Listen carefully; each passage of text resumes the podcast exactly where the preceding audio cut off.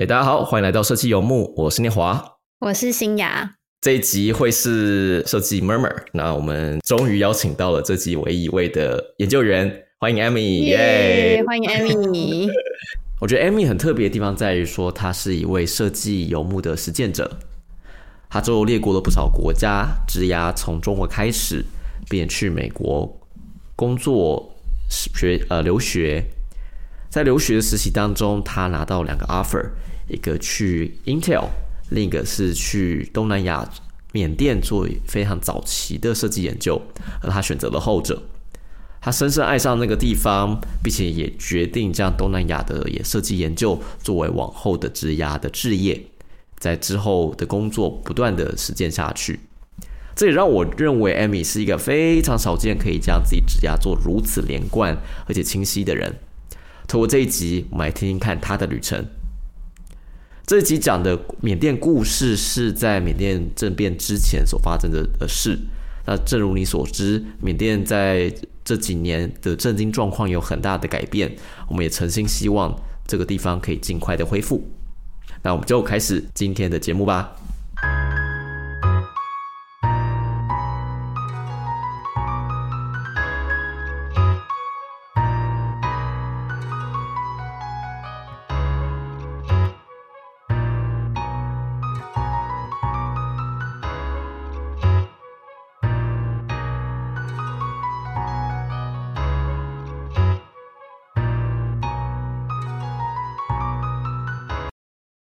是什么样？大家好，我的名字是 Amy，我目前是 s h a b 的呃 Senior Researcher。过去在台湾的时候，我念的呃是工业设计。那在大四的时候，学校有一个呃。英国的交换学生的计划，我就去了 Newcastle 念书。那那对我来说是第一个出国的 exposure。那那一年对我来说是非常重要的一年，就是让我打开我对于设计这件事情的眼界。举例来说，我们同学的毕制从做嗯文具到性爱用品到机场的体验设计，这些都是当时的同学他们毕业制作的 project。这些都是在台湾里面其实比较不会看到的，就是以呃那时候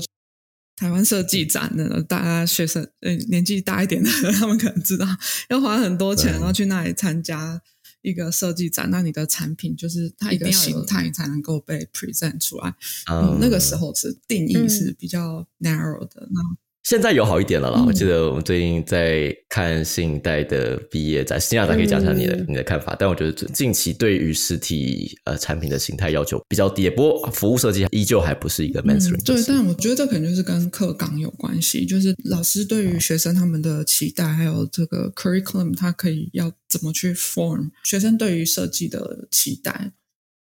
或是有一个。不一样的定义，对，嗯嗯嗯，我倒是觉得之前在台湾的时候，感觉服务设计有越来越呃多人了解，或是有兴趣想要从呃实体转到服务。不过我刚刚也想要问，Amy 那时候去念的那个学校，它的科系也是工业设计吗？对，它也是工业设计，它的呃科目叫做 Design for Industry。嗯，对，所以它可以 apply 任何一种 industry，你不用 apply industrial design。嗯，那真的还蛮广的。那后来，Amy 就从英国回到了台湾。你的下一步旅程是什么样的一个状况呢？嗯，回到台湾以后，那个时候就是金融海啸，听起来有点老。哦，天哪！零八零九年金融海啸，就是其实工作非常的不好找。我我也很幸运找到一个产业链的前端啊，去做设计的一个工作，然后那个工作在中国的。长安乌沙镇 还记得非常清楚。那应该说当时的东莞这个地方，它是治安有点不是很好，然后那时候还没有什么扫黄扫黑，所以他那个时候常常就是走在街上有可能会被抢啊，然后你拿包包也会被被别人变成一个目标这样子。然后那个地方也是相对很落后，因为它算是一个加工城市嘛，所以就是整个城市里面几乎都是。从中国世界各地来打工的人，嗯嗯嗯，所以那时候就是进到工厂，然后要很常进产线。应该说我们的 R&D 就是直接就是在产线前，所以我要做什么设计，我当时还是非常 junior 的设计师嘛。我要做什么设计的话，我就是拿去给楼上一个师傅给他打样，可以用纸板。做出来一个样板，我觉得超厉害。对啊，但当时也是有蛮大文化冲击。其实就是因为我去那里，我当时被赋予一个，你知道，他们那时候叫台干，就是台干基本上就是台湾的同事们的。那当时产线的工人大多数人都是中国人，所以他们会觉得哦，台干，哦，他会给我们多一点特权，还有 respect。对。对他们会觉得说，他们的东西需要由我们去 evaluate，而不是合作关系，就是有一种上对下的概念。对啊，那对当时我是一个很大的冲击，因为我那时候才二十出头，我才刚大学毕业，我第一个工作的，我是菜鸟，我才是那个要去请教人家，跟他合作，就是请他帮忙我去完成我的 project 的人，但他却对我有一个。极大的礼遇那种感觉，就是这个社会阶级的象征，也是给我蛮大的 impact 啦。就是对当时那个社会的氛围，那一直到现在去呃中国大陆工作的时候，就那个氛围已经完全不一样了。其实中国的。就当时我们我们呃台干宿舍啊，就是我们会有一些很阶级化的不一样，就是比如说我们会有蹲式的马桶，嗯，那对于那个中国的同事嘛，他们可能就作业员的话，就是住在比较低楼层的地方，然后有可能他们呃就是好几个人住在一起这样子，就是大家还要分享他们的厕所。对，就变成他们是公共厕所、公共浴室，但台干呢，就一人有一间这样子。对，然后台干还有员工餐厅，我们的餐厅就是有一个阿姨，她很棒，就是会煮超好吃的台湾菜，所以大家每天中午都会很开心，就是迫不及待赶快去六楼去那里吃吃台湾菜这样子。对对对，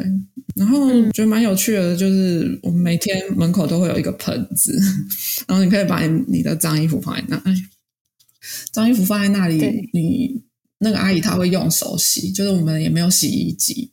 然后听起来好像用手洗很尊荣，但其实她都会扭很干，衣服就会变很重，对吧？就是也是一个蛮有趣的尊荣的感觉了，对。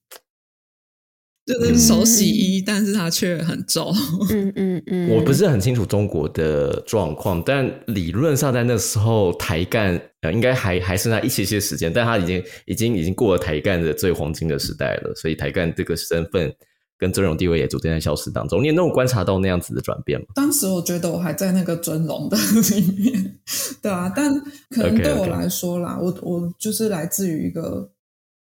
没有这样子的文化，然后我去到那样的文化，我就是会觉得非常的冲击，因为我会觉得说，对对对，你为什么要给我额外的呃尊重，或者你要礼遇我这些事情，就是让我觉得有点不大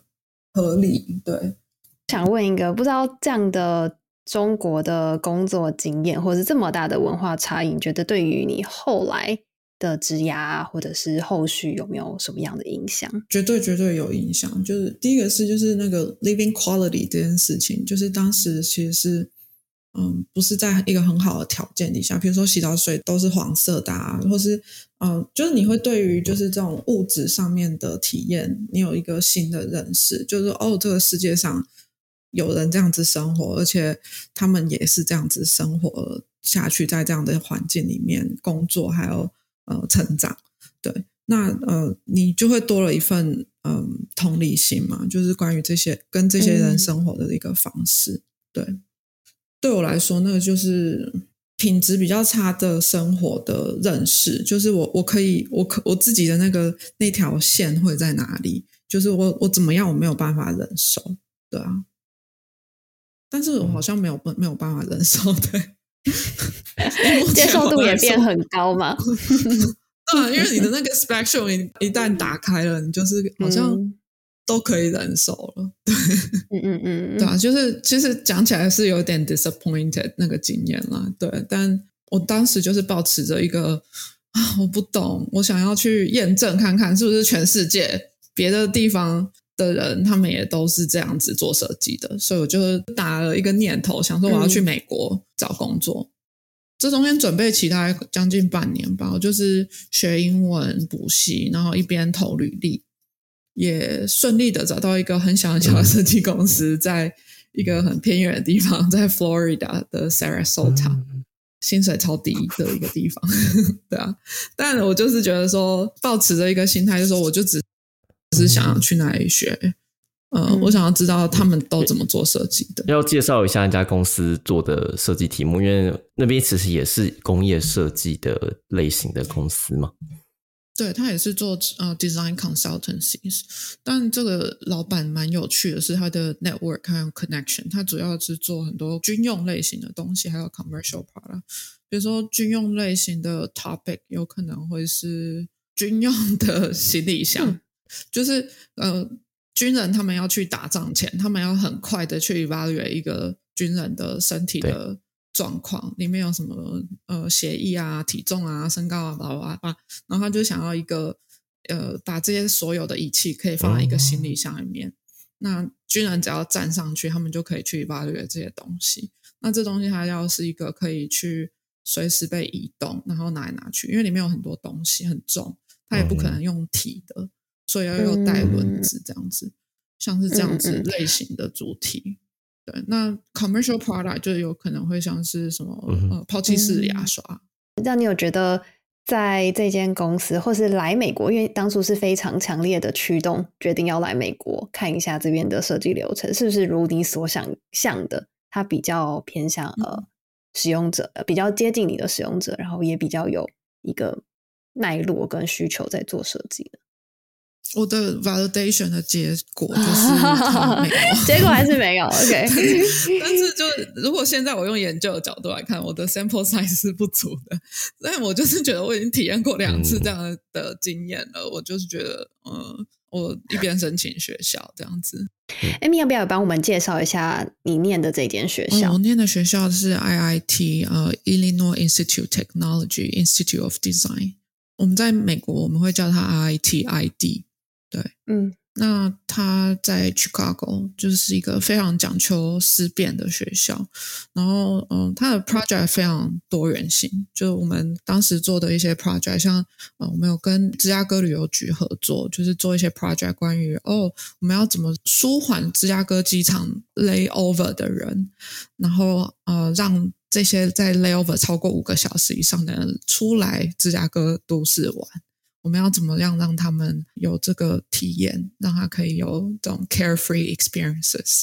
对，那我们还去做 prototype 研究，然后最后把它变成一个 proposal，跟芝加哥旅游局去 propose 这样子。那举例来说，还有别的 project，像是跟红十字会啊，或是一些 NGO，像 United Way，或是一些其他的服务设计。嗯，有一些 project 是可以自己去 initiate 呃 project direction，像像是。有一个课堂，我跟我同学我们一起做，的就是关于人死后，呃，我们要怎么去收拾这些人的物品物件，然后好让这些东西它可以被好好的被收藏，还有记忆。嗯，因为美国人有一个习惯是，人死掉以后，他们会去收拾这些人的东西，然后会那个房子，他们就会把它卖掉。跟亚洲人这种房子会传给呃小孩子、孙子啊，这种不大一样。就是在美国人的话，他们的呃老爸爸、老妈妈如果走了，他们就是会把这个地方好好的记录下来，然后卖掉，就是大家会分这个财产嘛。对，但往往这个收纳的这个过程里面就是非常的痛苦的。所以我们当时就是做了一个类似像 Story Box 这样的概念，去嗯。帮助这个家的人去记录他们生活、长大这个房子，陪他们去悼念跟过世的人的关系。嗯嗯嗯，所以听起来在学校的这个经验，让你很有很多的机会去碰到不同的议题也好，或是不再只是产品或工业设计本身，碰到了服务或是更多比较体验型的方向。然后这也是让你。决定要从设计师成为研究员的一个很大的关键性关键性因素嘛？对啊，而且最主要我是觉得它有很多是概念性质的东西，到很 practical，我们跟产业做连接也都有。就所以你可以真的当一个设计师，就是你去设计从一个 concept，然后到这个人他怎么去体验，到他真的实际上去操作这些东西，设计这件事情变得非常的抽象化，然后它被 apply 在每一个阶段里面了。嗯嗯，那这边我们可以直接很漂亮，直接接到下个阶段，就是 Amy 开始了缅甸这段研究之旅旅。我们可以很公平讲，这个词算是你第一个纯研究案吗？对，就是正式的工作的话，这是我第一个就是做研究的 project。对，而且你是直接从美国直接飞到缅甸去，怎么有这个机会的？因为那个时候学校都会有实习季，之前会有一些嗯 recruitment 的活动，然后在那 recruitment 活动，大家都会很积极的拿到工作，就是非常的 competitive。对对对对对，然后你没有拿到工作，你就会想说，我怕我就是要赶快去其他地方找工作，所以就开始去往外看嘛。往外看的这个过程里面，我就是有看到这个，呃，一个是 Intel 的实习机会，当时最后拿到两个 offer，一个是实习呃 Intel 的实习机会，另另外一个就是这个缅甸的 project。对，然后你去了缅甸，没有去 Intel，那时候 Intel 还是家大业大的时候吧？对，但就是那个时候会觉得说，哇，这个缅甸的这个 project 好神秘哦，因为它真的写的很怎么写？你可以大概描述一下他的那个实习内容是什么吗？你这样还记得的话，它其实就是需要一个呃有 prototype 能力的人，有办法做简单基础的访谈的能力的人，嗯。然后你有办法做拍照吗？还有你要有旅游经验，因为是去一个可以讲不是旅游建设很完整的地方，那是怎样的组织呢？他们为什么会有这个专案？嗯、这个组织它主要是呃 Visa sponsor 的一个 project，对，呃，Visa 是那家信用卡公司，我们呃哎，对，信用信用卡公司，对，它是 Visa sponsor project。那嗯，这个 NGO 叫 Proximity Design，它其实就是当地算是最大的嗯 NGO 之一。对，那我们就算是隶属于 Proximity Design 里面在呃找的设计研究工作室，Young Chip Chase founded 的呃 Studio D 这样子。那时候这个团队的组成是怎么样的呢？因为这它应该是很任务型的组织，里面到当地，上所有同事都是因为这个呃为期数个月的专案而来的。那事已结束的时候，也就大家也都走了嘛，对不对？这是一个很非常任务型的一个对组织，是怎么组成的？谁是里面 organizer？然后团队其他人又是怎样的背景？什么样的原因到这个地方的呢？嗯，其实呃，organizer 就是这个呃，我刚刚讲 Studio D 的 founder，他叫 Young Chip Chase 嘛。那 Young 他其实他早期就是在做手机的研究，就是从在 Keypad phone 那个年代。对，那他当时 found 呃 Studio D 的时候，他刚离开 Frog，、嗯呃，他在呃卸任了这个 design director 的工作。那他带了一群也是来自于 Frog 的背景的 freelancer，、啊还有设计师 strategist 一起来这个地方做呃嗯服务研究。哎，他们是哪边的 Frog 啊？嗯，上海，上海，对，他们是上海 Frog，哦，所以哦等于是呃上海嗯的 Frog 那边一群的佣兵设计师们就来这个地方。哦，不是哦，是 Young 是来自于上海，但其他的 Frog designer 是呃，一个是 Texas 的，另外一个是新加坡的。嗯，OK OK，我记得你都有讲到说，你们团队其实还有其他国家的成员，对不对？对，就是呃，这团队主要的成员就是来自于这三位 Frog designer，OK OK OK，呃，还有嗯我，我和呃另外一位，我们也算是比较是 junior 去帮忙去做一些比较 foundational 的东西的，就是、嗯。呃那位他叫 Ula，，他是丹麦的这样子，啊，然后还有另外一位是缅甸人，嗯，那他就是过去也是做非常非常多的田野的设计师，嗯。他就是在缅甸工作这样子。大家是因为怎样的动机跟原因来选择做一个三个月的短期专案的呢？因为我觉得可能对于台湾的大家，这是一件很陌生的事情，就是大家找工作或者是找机会，一定是想要去一个更大、更集中、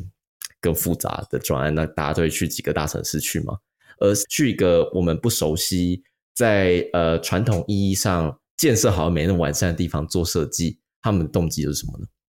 我觉得第一个是他们知道他们的能力可以影响这个社会的人，嗯。那他们也看到这个 project 的 scope，它的影响力可以有多大，嗯。对啊。那其实我也觉得这是一件非常了不起的事情，就是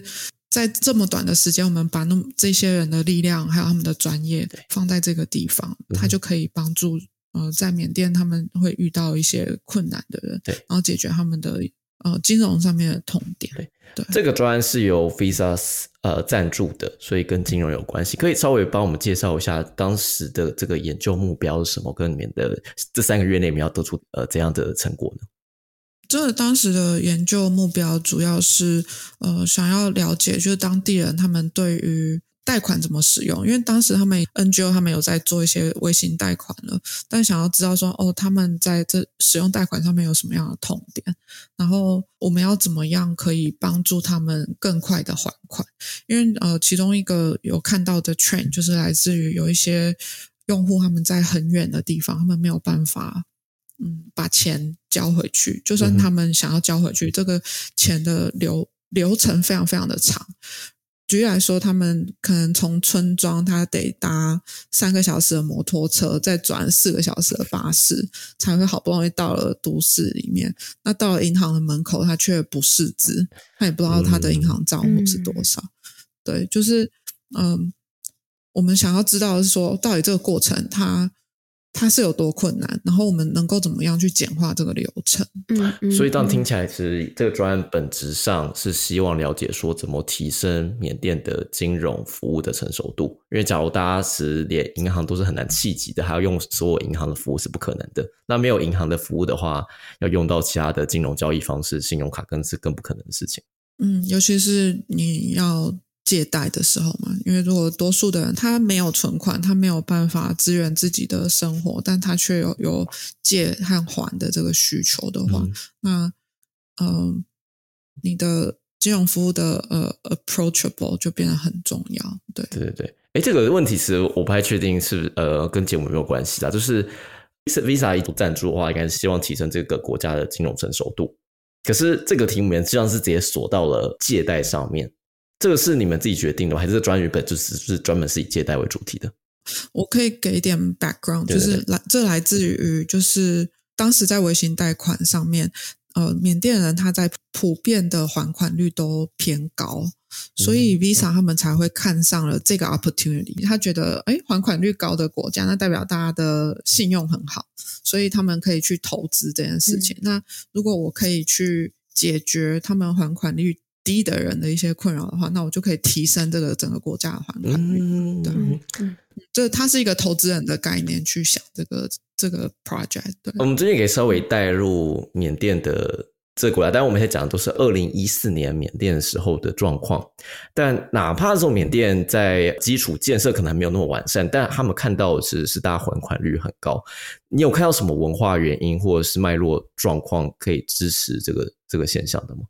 我当时就是会觉得说，缅甸主要是一个佛教为主的国家，所以他们的人的文化，还有他们对于很多事情都非常的呃谦卑，非常的呃善良，然后乐于助人。对，然后他们所得非常非常的低，但他们愿意对他们的寺庙，呃，或是对于呃人跟人之间的诚信会有很大的付出。对，你可以看到他们对。人跟人之间的那个 bonding，就是会跟我们现在在现代社会有一点不一样，因为他们很想要亲近，非常友善。对对对，也就是他们就会很信守承诺吗？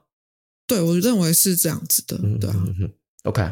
所以因为这些关系，让他们的还款状况会好非常多，也因此你就跟着这一群来自于世界各地的同事们跳到了场域里面。这一切是怎么发生的？就是在过程中。你们是怎么去切入的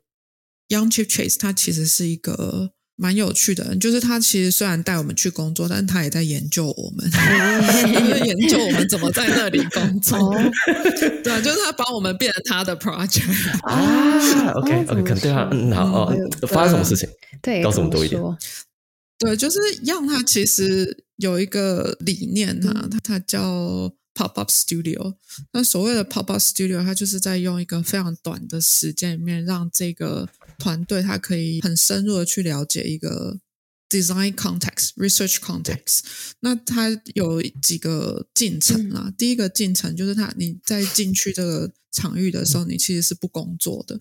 就是大家就是去熟悉彼此的感觉。OK，对，那每每一个人他的在这个家里面，他会有一个类似值日生的角色，你要轮流互相照顾对方。对，然后这是另外一个面向，就是我们不是只是来工作的，我们同时也是来这里呃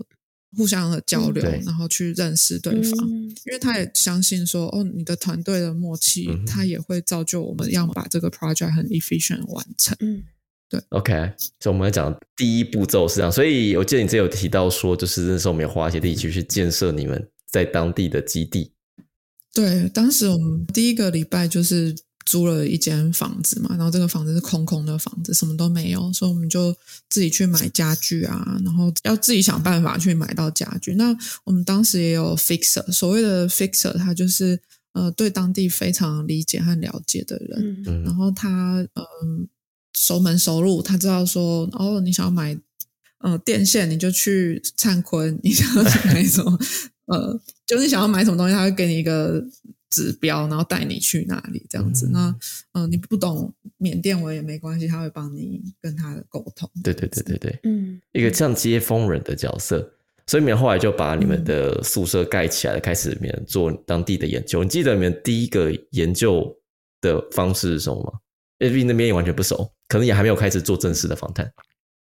最开始在那里其实是做 workshop，因为我们有 define 一些还蛮清楚的情境啊 persona。OK，对，我们想要了解说，哎，这些情境和 persona 的状态下，呃，我们的 stakeholder 他们会怎么样去看待这些问题？这是有点像，比较像是做 alignment 的 workshop。嗯，所以是在去之前，其实已经有一些相关的，比如说二手资料啊，或者是已经有一定对于当地的认识，有一些假设了，才到当地去做一个验证，这样吗？对，因为我算是后期加入的，就是前期我刚刚讲的三位 frog 的设计师，他们已经做了第一阶段的哦。hypothesis，、还有 secondary 了，所以这些资料等于是在我去之前都是保密的，所以我到了我才开始看看这些资料去吸收。嗯，对。嗯。嗯嗯嗯，在这个 workshop 里面，alignment 意思就是说，其实更多一方面是让呃他们介绍他们之前的研究经验，一方另外一方面可能也是让你们有做有做一些初步的发想。发想是到什么程度上？然后这个会影响到之后的研究的规划吗？对，发想其实它的程度其实是主要是想要了解说，哦，当地的还款的机会点会是在什么地方。嗯所以当时呃，除了主要的 stakeholder，还有一些 local 的，比如说跟电信相关的啊，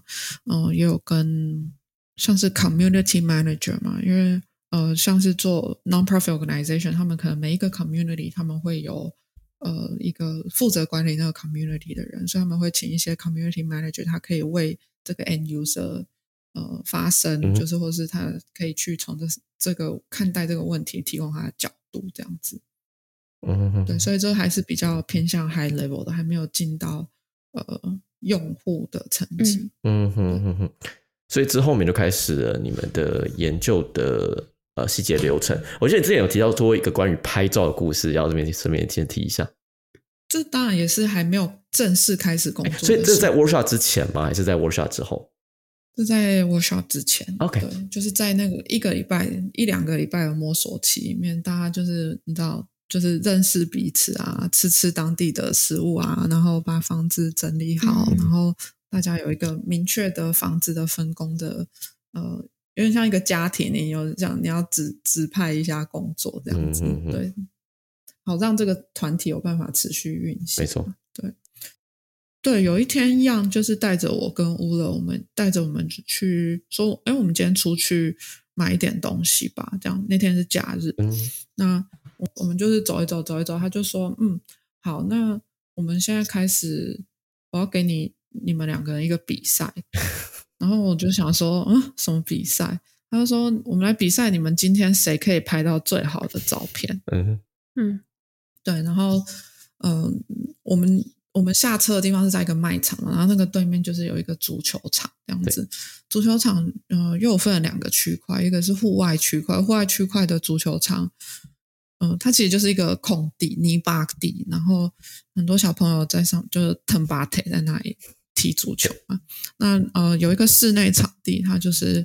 呃一个藤球的室内场地，就是嗯，缅甸他们也像泰国一样，他们会踢那种藤球，然后藤球它的场地是一个圆形的场地，那里面就是有很多成年人在里面比赛，就是它的呃族群就看起来很明显的不一样，这样子。对对，然后他们有正式的服装，这样子就是里面和外面就完全不一样。那样就是这个时候就说好，那你们现在开始拍照。对，然后我就觉得。第一个，我就觉得我的相机很烂，就是都没有办法 focus。但我觉得是借口啦，随便。然后，对，总之我们就开始拍照了。然后我就是一直觉得我都没有办法拍到很好的照片，因为我就是在旁边就是观察嘛，没有办法很融入那个那个氛围。我觉得好像是一个 outside，就是在在旁边观，呃，记录大家在做什么这样子。嗯嗯，对。然后突然间就是下了一阵倾盆大雨。哦。对，然后就是所有的孩子，他们在那个户外的小孩，他们全部都玩疯了，就是全部都湿掉这样子，然后还是很开心的在泥巴里面滚来滚去这样子，就是非常美好的画面。对，但我就是在拍照，就是想要去记录他们的神情和表情，去了解，比如说他们在玩的游戏是什么样的内容，它的呃规则是什么样子，这样子。对，那呃。我的同事乌勒，他就是一个丹麦人嘛，他们从小就是有足球的教育，这样子，就是欧洲就是对于那个足球比较多热情，比起有台湾人啊，对，然后呃，他们他就是直接去跟他们玩足球，然后在这中间里面跟他们一起就拍他们这中间的神情，对。他可能也没有很 在意他自己踢的好不好，但是他去参与了这个动作，就是觉得他已经改变了。他看待一件事情的视角。嗯，晚上回去的时候，我们就是把照片拿出来，然后样就要我们挑我们觉得最好的照片，然后出来比赛。嗯，结果如何？当然是我输了。但我觉得这是一个很好的 lesson and learn。其实你要说让他教了，他真的有教我什么东西？他其实他只有教我做一件事，但。我觉得这中间里面是透过我们一直去反思的这个过程里面，你去看到说，哦，原来就是你去改变你的 position，你看到资料的角度会瞬间变成很不一样。嗯，对啊，在这个时候，你们应该还是在大都市，呃，是在仰光吗？还是首都奈比多呢？OK，那当然，这个研究我们开始题目是是这样研究，就是呃，大家的环况状况更更多是是在城市之外的部分，所以我们应该之后就开始进入到我们真实的呃呃使用者访谈的流程。你们怎么规划一个像这样子呃大范围移动的呃的访谈的呢？那时候跟过程长什么样子？过程其实是蛮长的，就是我们每一天回来就是会看一下地图还有资料，然后去分析一下，就是我们想要看的种类。嗯，比如说，我们要看的是农业类嘛，就是在呃缅甸有百分之八十的嗯经济来源是来自于农业，那这农业又有分成呃渔业、呃畜牧业或是呃。呃，种植稻米的的农业，对，那这中间我们就是会去分析，去看说，哦，我们要看的场域是有呃北北中南哪一些，然后我们要去了解的是不同的产业，然后它的举例来说，它的村庄的大小，然后它的呃 reachability 到底是怎么样？没错，对，嗯嗯，所以呃，先了解就是农业的种类。然后再看那些呃那些农业主要是在哪一个区域比较多，然后决定要去哪个城市。因为对我一个比较难以想象的事情是，哎，缅甸很大哎，你们去有像是接近一张白纸的阶段，当然知道我们有些团队人在那边一阵子了，这可能会对于某哪几个城市做到这件事情会有一些概念。可是到底怎么找到访谈者的？哦。对，这是一个好问题，就是因为我们最大的这个 project 是由 proximity design 来 support 嘛。那其实主要我们有很多跟 recruitment 还有呃 facilitate 这个中间很多 logistic 都是来自于 proximity design。嗯对，那因为 proximity design 已经在当地有非常非常多的资源，还有算是最大的呃 non-profit organization，所以他们每一个 community 都有他们自己的 community manager，所以当时也有一个很大的决定是来自于他们怎么去 suggest 我们去看哪一个哪一个村庄是比较好的。嗯，嗯嗯嗯，找了当地的 NGO 合作，所以你可以比较知道说你们的目标怎么设定。你们那时候访问的人，我帮我办法可以找到一个比较呃一个分类，就说大概是哪一种人是他们会推荐你，然后事实上你们也觉得也收到比较多资料的。就是说，呃，人那么多，那选的样本哪个是比较有趣的？你刚才讲他们建议比较有趣，那什么叫做有趣的？就是想问背后的原因，是因为呃，很多人像在做这种研究的时候，就是因为然后就算我们现在有一百个人名单，好了，就是有透过当地 NGO 来，那如果你要自己选的话，哪一些人是比较有效的，或比较有有帮助，对于研究比较能够推进的？嗯，那我觉得，假如可以讲当时的那些人的脸谱的话，这可以帮助他呃大家一些筛选的一些依归了。主要是我们我们到当地以后，我们会先去拜访那个 community manager，、嗯那 community manager 会带我们先去看村长，我们会先访谈村长，就是你要想象，这也是一个产业链，还有它有一个有一个 organization 的 structure，所以我们会先去找到，先做 expert interview，就是这个 community，而也是去拜码头嘛，有有也有这个意味。对，那他呃，他其实 community manager，他可以看到就是比较 high level 的呃 perspective，嘛，那村长又是一个。在进程一个，如果你想象它是一个金字塔的资料的方式，那最后才会是去看说，哦，好，我们会去看呃，可能在同一个村庄，他们的产业类型都是差不多的，嗯。所以我们可能会看说，哦，举例来说，一个嗯家里有呃负债怎么样状况的人，然后我们去他家里拜访。举例来说，当时有看到一个是嗯，可能他小孩子还小，然后家里只有妈妈，然后他的呃爸爸出去外面工作了，就是他在外面的城市工作，那我们就会想要了解说，哦，那他的资产还有负债的状况啊，然后为什么家里现在是这个状况？嗯问，然后呃，从这中间也去了解说，哎，那这个村庄里面别的成年男性也是这样子吗？这样子，嗯哼哼哼，想问说有看到什么样的一个 pattern 吗？或是有没有什么样一个很常见的结果造成他们负债啊，或者是呃让他们其实什么样的需求存在？应该这样讲。可能现在我们的生活比较去难想象了，但是我们当时看到很多状况，就是大家都没有很多现金，就他们的生活就是我今天拿到多少钱，我可能明天后天我就花完了，嗯，就是嗯，你没有办法替没有办法未雨绸缪那种概念，对。那所以我们就常常会看到说，哦，他们呃常常会有以债养债的状态。那呃，以农夫来说，他们可能嗯、有时候一年要好几周，像连呃渔夫也要也需要去投资鱼苗啊，就是他也是会有一些季节性上面的投资。那我们就会发现说，哎，农夫他其实呃在呃一年一做的农夫，就是比较稍微北边一年一做的农夫，他们就是在休耕期，他们就是要去北边打工，他们就是要去呃嗯接近中国那个地方叫在 Sipo，嗯、在一个 border 的地方，他们去那里打工去搬运蔬菜，嗯从呃从中国搬搬到呃缅甸来，然后让他上货架。对，那他们当时就是会去借钱，然后要去中国那个地方打工。这个交通的这个旅程，它对他来说就是一个非常嗯、呃大的支出。嗯，那他们就是会觉得说，哦，我这个很大的这个支出，我去了以后，我就可以赚钱，然后寄钱给小孩子，让他们在那里念书。但是往往那里的开销就是会大过于他们原本期待的，甚至有些人可能会在那里，嗯，被骗啊，或者等等的。然后或者是他一开始根本就筹不出这个钱，他出不了这个门，嗯他们就会跑去借高利贷。嗯因为他们会觉得说他有信心可以去还。对，那我们看到就是这些为了出去打工，然后而欠下高利贷的人，其实不在少数。在呃研究的过程中，你有发现一些比较有趣的事情吗？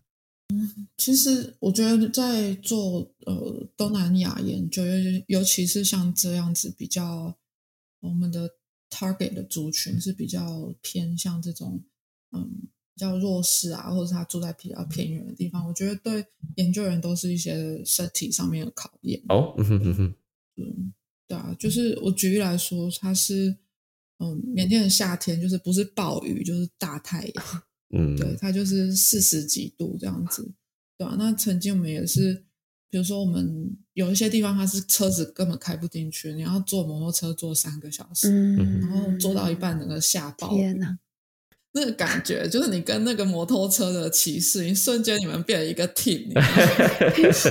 在大雨中，对啊，然后呃，有时候我们要坐在小货车后面坐什么四五个小时，然后尘土飞啊，然后到那个当地整个脸就是鼻屎超多，整个脸都是灰尘。对，那嗯没有任何一个住的地方都没有热水、没有冷气，这是很正常的事。嗯哼哼，然后没有电也是很正常的事。没错，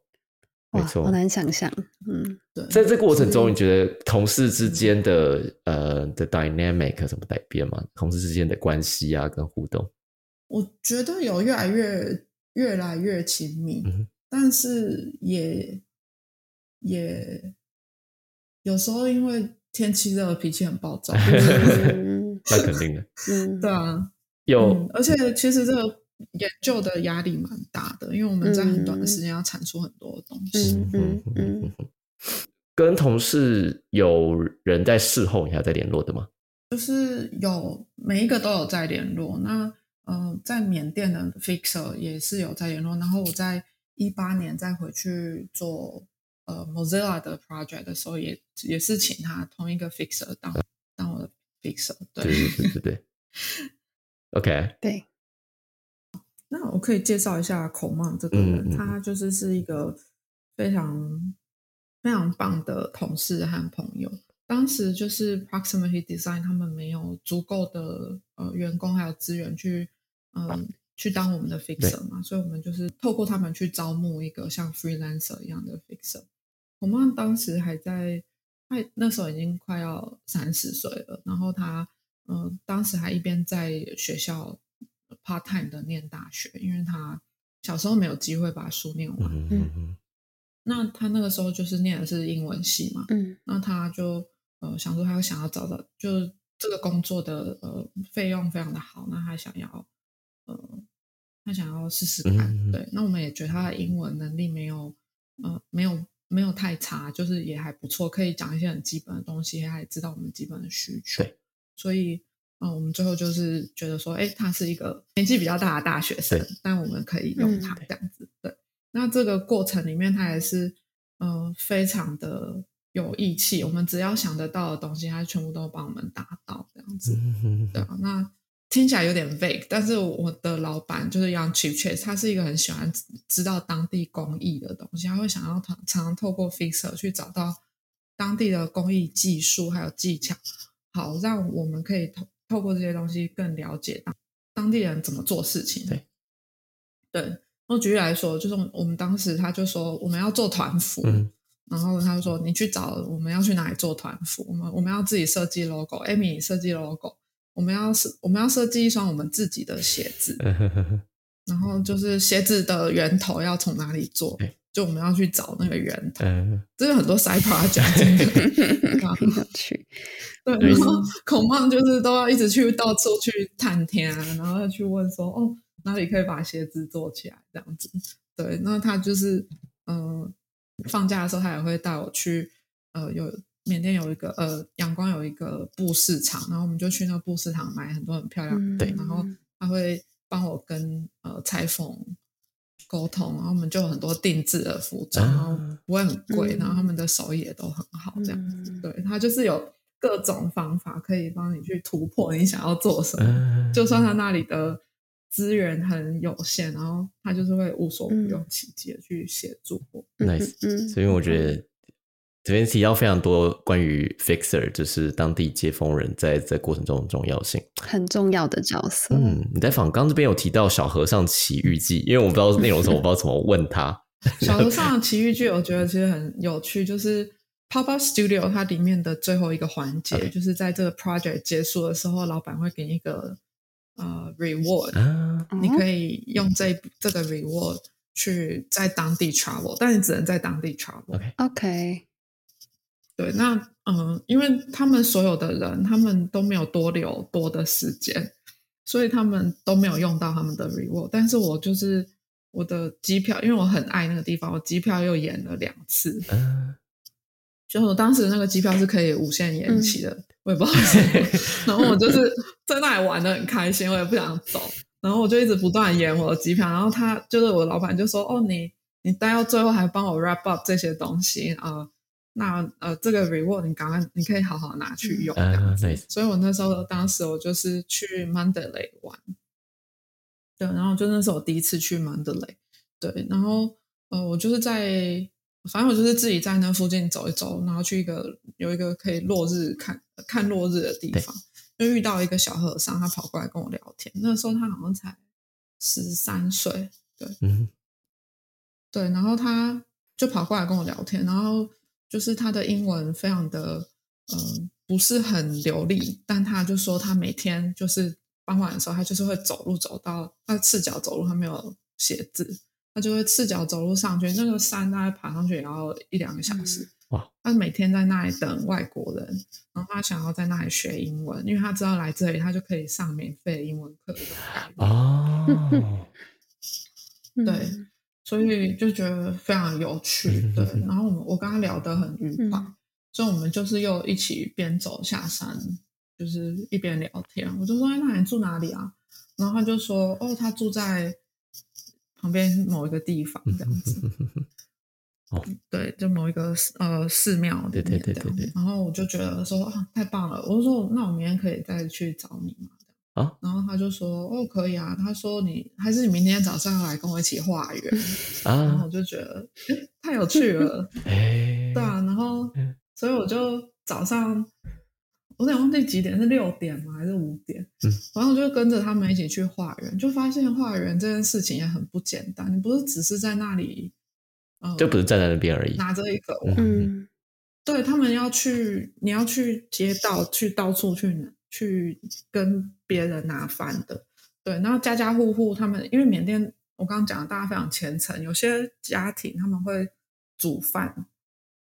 然后放在门口，可能像一个拜拜的桌子这样。然后有和尚经过，他会帮他添饭。啊，嗯，对，他就他们的理念是他不能主动去拿食物，但是别人可以给他。哦对，所以嗯，他也有跟我讲说，呃，他会怎么走这个路线，因为哪一家的东西比较好吃。OK，然后，因为呃，因为小孩子出家是还蛮常见的，就是嗯对对对当地曼德雷也是也是一个还蛮多出家人的一个地方。对，所以呃，他就会讲说，呃，你要走很快哦，我们会走很快，嗯你要跟上我们，嗯不然我们等下就没有东西吃。啊，因为大家很竞争，嗯，对你没有不是说哦，你想要嗯，你到走过去你就有吃的，对对对对对，对，它就是没了，就真的就没了，也是，嗯。对啊，所以就是那个时候的经验，就有持续跟他联系，他就是会常常有时候会传讯息给我，然后我也会跟他联系。那呃，一八年在 Mozilla 的研究的时候，我有再回去找他 OK 他已经变成一个大人，啊，酷，太酷了！刚刚 Amy 分享了很多是关于第一次去缅甸这样很完整、很地、很探索型，然后也非常多启发的经验嘛。那也想要多请 Amy 多跟我们分享，因为其实你除了缅甸的研究经验之外，你其实也做了很多其他东南亚国家不同的研究专案。那可以帮我们稍微也介绍一下，呃，有做过哪一些实体的研究，然后有没有一些比较呃印象深刻的发现吗？嗯，好，呃，一八年的时候跟 Mozilla 我们也有一起去再去缅甸，然后一九年的时候我们有去呃泰国。那泰国当时我们就是想要去看一下 social，呃，对不起，不是 social。泰国当时我们想要看一下 e-commerce 的状况。对，那当时 Mozilla 其实在找呃一些呃 business opportunity 可以 monetization 的 opportunity。嗯，但由于就是如果你没有 target 在哪一个方向的话，你直接去会很难，嗯，很难锁定目标。所以我们当时是觉得说，哎，e-commerce 在当地是非常的大的。嗯那我们也看到有很多，嗯，台湾一些合作伙伴的 opportunity 也是从这上面找到机会点。所以我们就想说，哎，那我们可以从这方面先去看。对，那其实我们当时有看到一个很大的呃 trend，就是 social commerce 这件事情。我们看到其实 social commerce 它是一个很崛起的，它比起呃 e commerce 它的呃它中间有其实有非常非常多的嗯，那怎么讲 frictions。OK，嗯嗯，它其实它很主要，为什么 social commerce 可以在当地那么 popular 的很大一个原因，就是这些人他们很 enjoy 这种跟人互动的这种感受，他们喜欢那种杀价的感觉。可以请 Amy 也帮我们稍微介绍一下所谓的 social commerce 跟 e-commerce，就是我们一般理解的这种电商，它的差异会是在哪里？所谓的 social commerce，它就是用 social media 来做 commerce 的功能。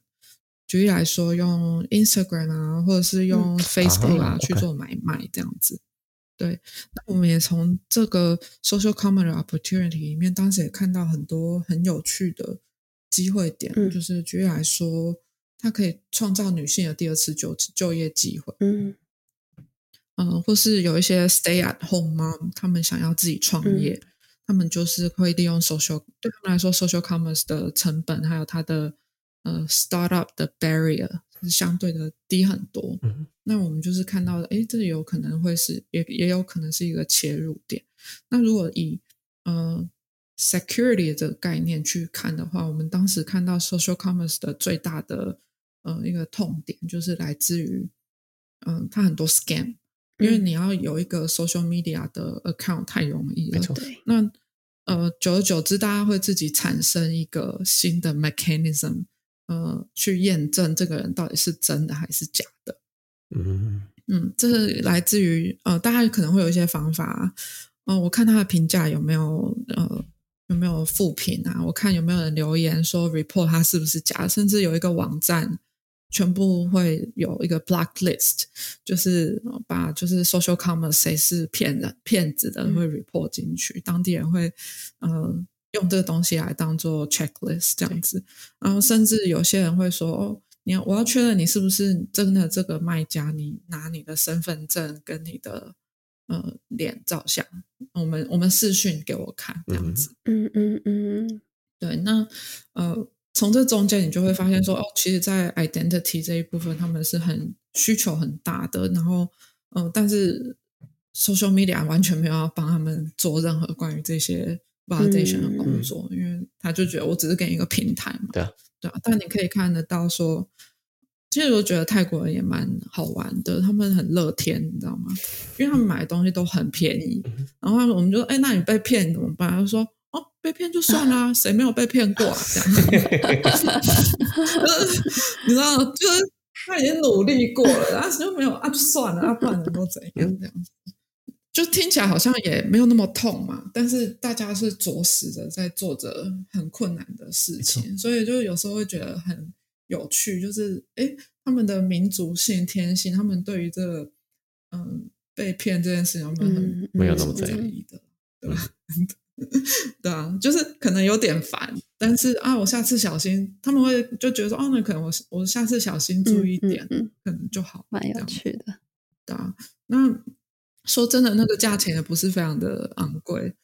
就是他们会在 social commerce 上面买的东西，可能就是两三百块的东西、啊。对啊嗯，泰国的部分有看到这个 social commerce 很特别的一个呃行为模式。那不知道还有没有其他像是印尼啊，或是其他地方有没有什么有趣的研究发现？嗯，我觉得普遍在呃东南亚呃可以 apply 好几个国家，像印尼啊、菲律宾，嗯、甚至像缅甸也有一样的 pattern，就是大对于小额经济这件事嗯情，对，就是嗯、大家对于呃比如说 Costco 这样子，哦，我买多的比较便宜，我买大量的比较便宜，这个概念在那个地方是嗯比较薄弱的，对啊、因为他们对于金钱的使用的态度，就是不会像嗯不会像我们嗯不能说不会像我们，他们对使金钱金钱的态度就会比较保守一点，就是他们会觉得说我今天买得起多少，我就买多少这样子的嗯概念。对啊，那举例来说，嗯，去缅甸你要买烟，你买一包，人家觉得你很你很怪，嗯 就是你会去那种嗯边边的那种槟榔摊，你可以跟他说我要买一根烟这样子。哎，可以对呃或者我可以他们都买买三根散装的烟这样子，嗯 对对对，就是你可以买一根烟这样。嗯对啊，然后尤其是那种外国进口的烟，嗯就是你买，因为那时候我跟我朋友，我们就是喜欢抽烟，就是那种，所以我们就是每次会去买一包，他们就觉得说哇，你们怎么会买一包也太多了吧，这样子。嗯对啊，那你也可以看到像很多瓶装瓶，呃，比较没有那种大的瓶装瓶，甚至连呃饼干、零食也全部都是小小的。这样子，因为就是，嗯，其实小小的可能更贵，但他们就是觉得他们没有办法一次花那么嗯多钱。嗯，嗯嗯嗯嗯这样子我自己听下来啊，会觉得其实过去在呃实体的研究上面，可以从很多可能走进场域啊，然后有很多的生活上面的观察啊，就是各种呃可能在不管是遇遇到路上的人，或者是比较实物的跟真人接触，可能会是在你本来访谈或当中遇到很多额外的呃，有很多额外的资讯来来源，就是现实场域的线索。那现在因为 COVID 的关系，开始进行远距研究之后，呃，不知道在过去实体跟现在远距研究上面会不会有什么样的呃什么样的差异，或是有什么样反而是远距研究上面它能够带来不一样的发现跟呃好或不好的地方。好，我我可以讲一个呃比较大的差异，可能不是来自于现在跟过去，因为我们的 TA 有点不一样对。但是以当时呃 Mozilla 它在东南亚研究的受众来说，他们都是属于一个比较弱势的族群，然后他们的呃手机的 capacity 可能没有很好。那如果这个受众他是其实是不是 digital savvy 的用户，你就会越来越难的 recruit 到这样子的人。那过去 Mozilla 有试着用一些方式去克服这个这个困难，用远距的方式，但嗯，相对它的成本也比真正的全远距还是要相对高一点。举例来说，呃，我们当时要做一个印度和印尼两个主题一模一样的研究，但是是要在两个国家。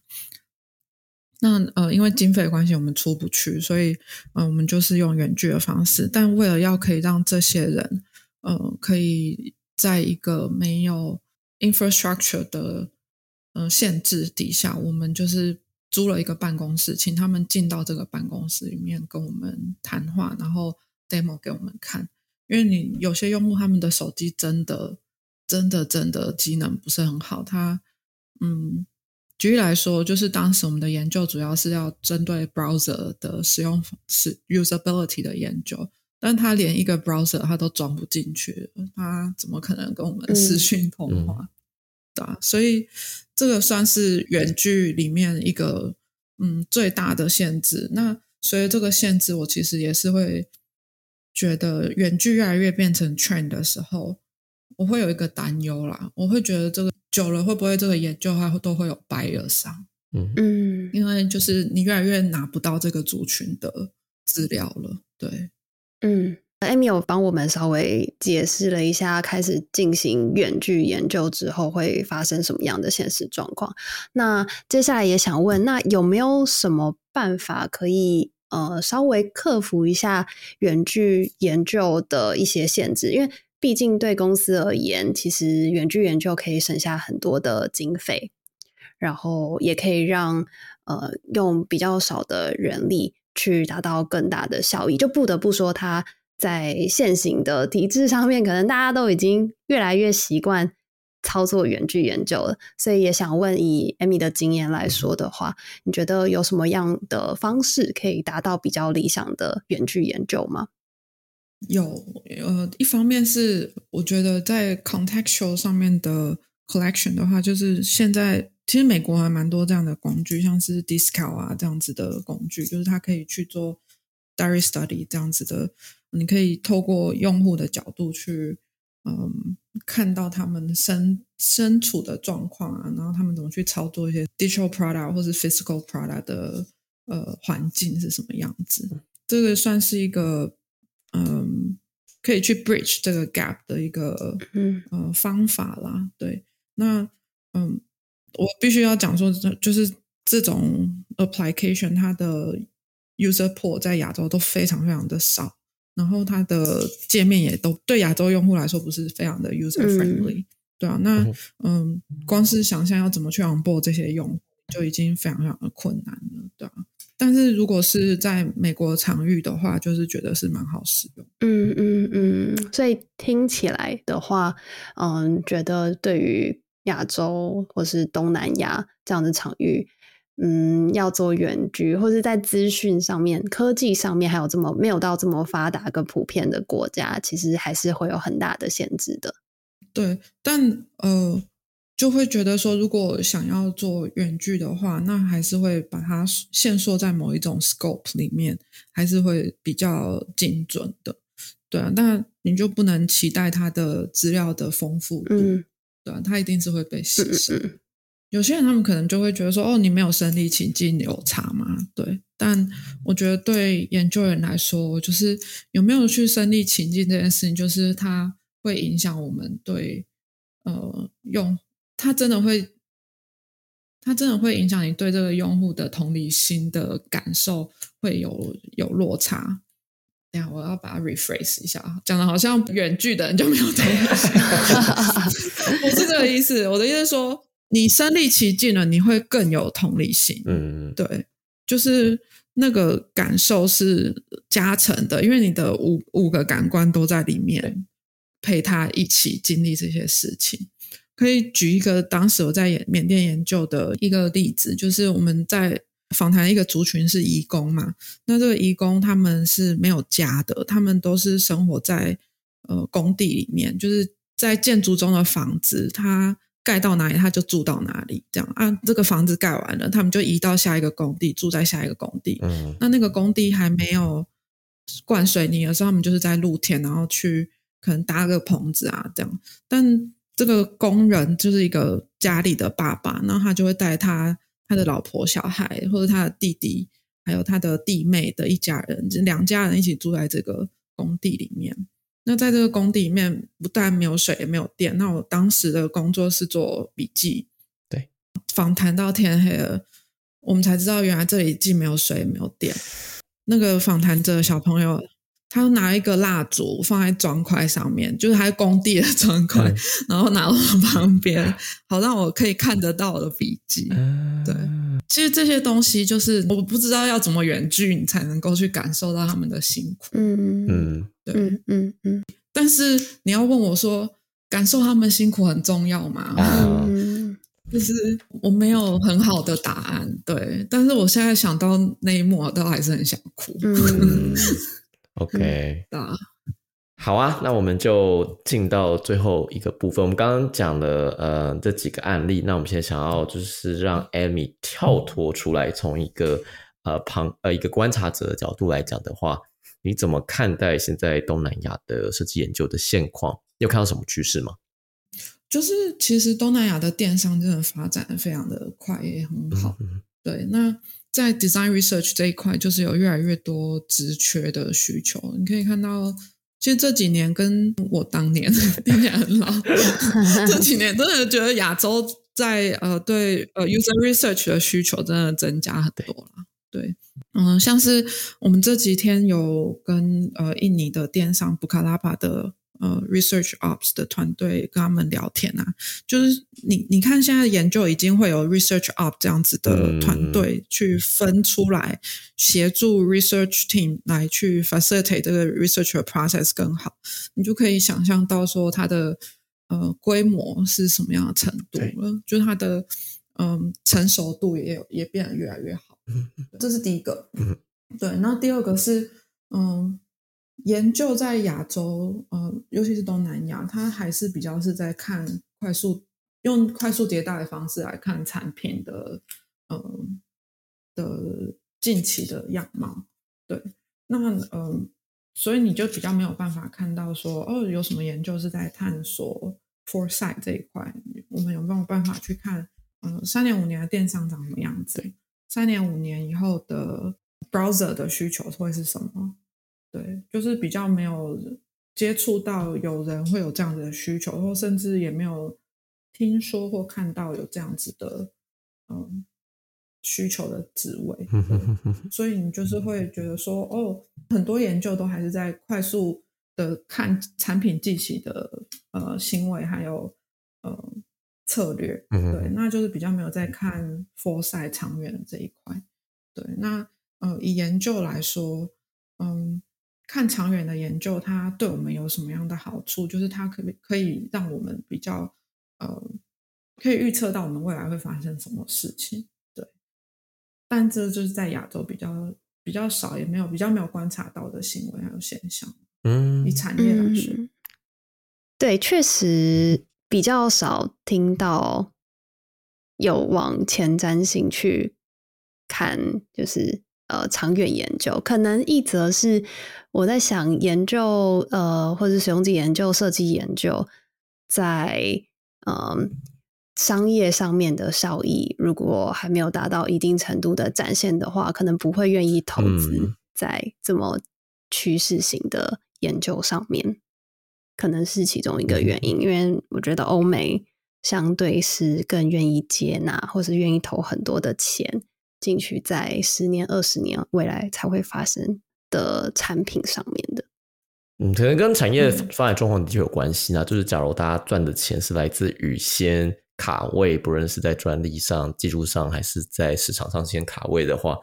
嗯，假如商业的模式比较偏这块，当然会呃研究长远的 foresight research 就变得利益相关。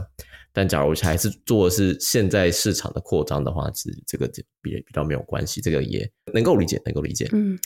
那你从二零一四年踏入了缅甸，我们我们比较早那一段讲那个故事，到现在已经八年了。你现在对此东南亚这个场域的设计研究还一样抱有很大热情，这个心到底打哪来的？什么？为什么这个主题可以让你持续做下去？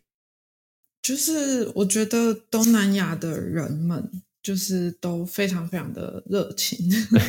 嗯，我觉得是来自于像我刚才跟你你们说，就是这个泰国人的这个天性，就会觉得说太有趣了，他们怎么会那么乐天，嗯怎么会那么友善，怎么会那么好跟我分享这些东西没？错，对啊，那我觉得这个是跨国研究里面我最 enjoy 的事情，就是我不用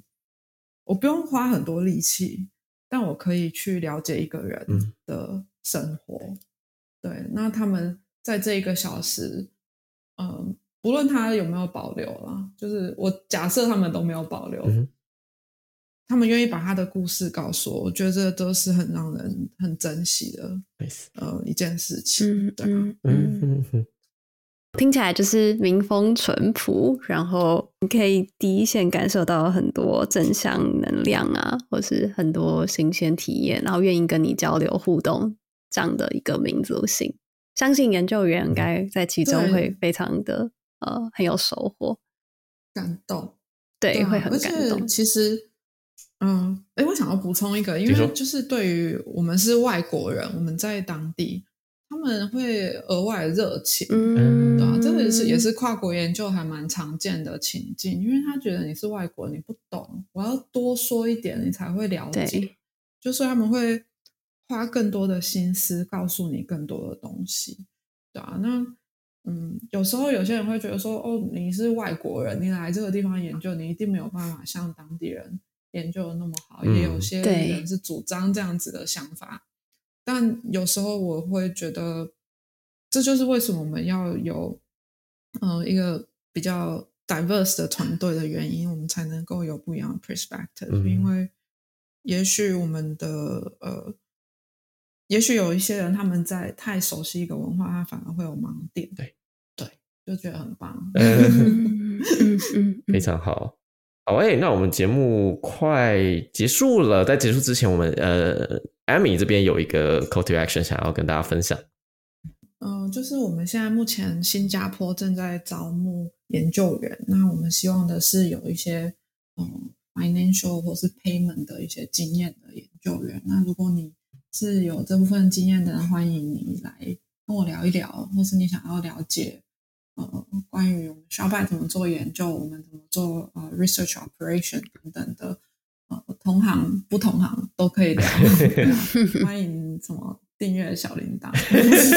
我们会把 Amy 的 linking 放在节目的描述栏，所以假如你对于 Shopback 这个机会，又或者对于 Amy 的啊、的现在的工作有兴趣的话，可以私下跟他聊一下。那今天 Amy 从缅甸开始，从人生第一场呃设计研究，只是在东南亚这个场域，然后再持续这个题目做下去到 Mozilla，到现在的 Shopback，这个题目依旧是你现在的一个呃设计的核心。那也希望像这样子，对于设计呃这个主题、这个场域的热情，也可以让大家今天有一些启发。那今天节目也到这边告个尾声，感谢大家今天跟我们一起听这段旅程。啊，我是念华，我是新雅，嗯，我是 Amy，拜拜，拜拜，拜拜。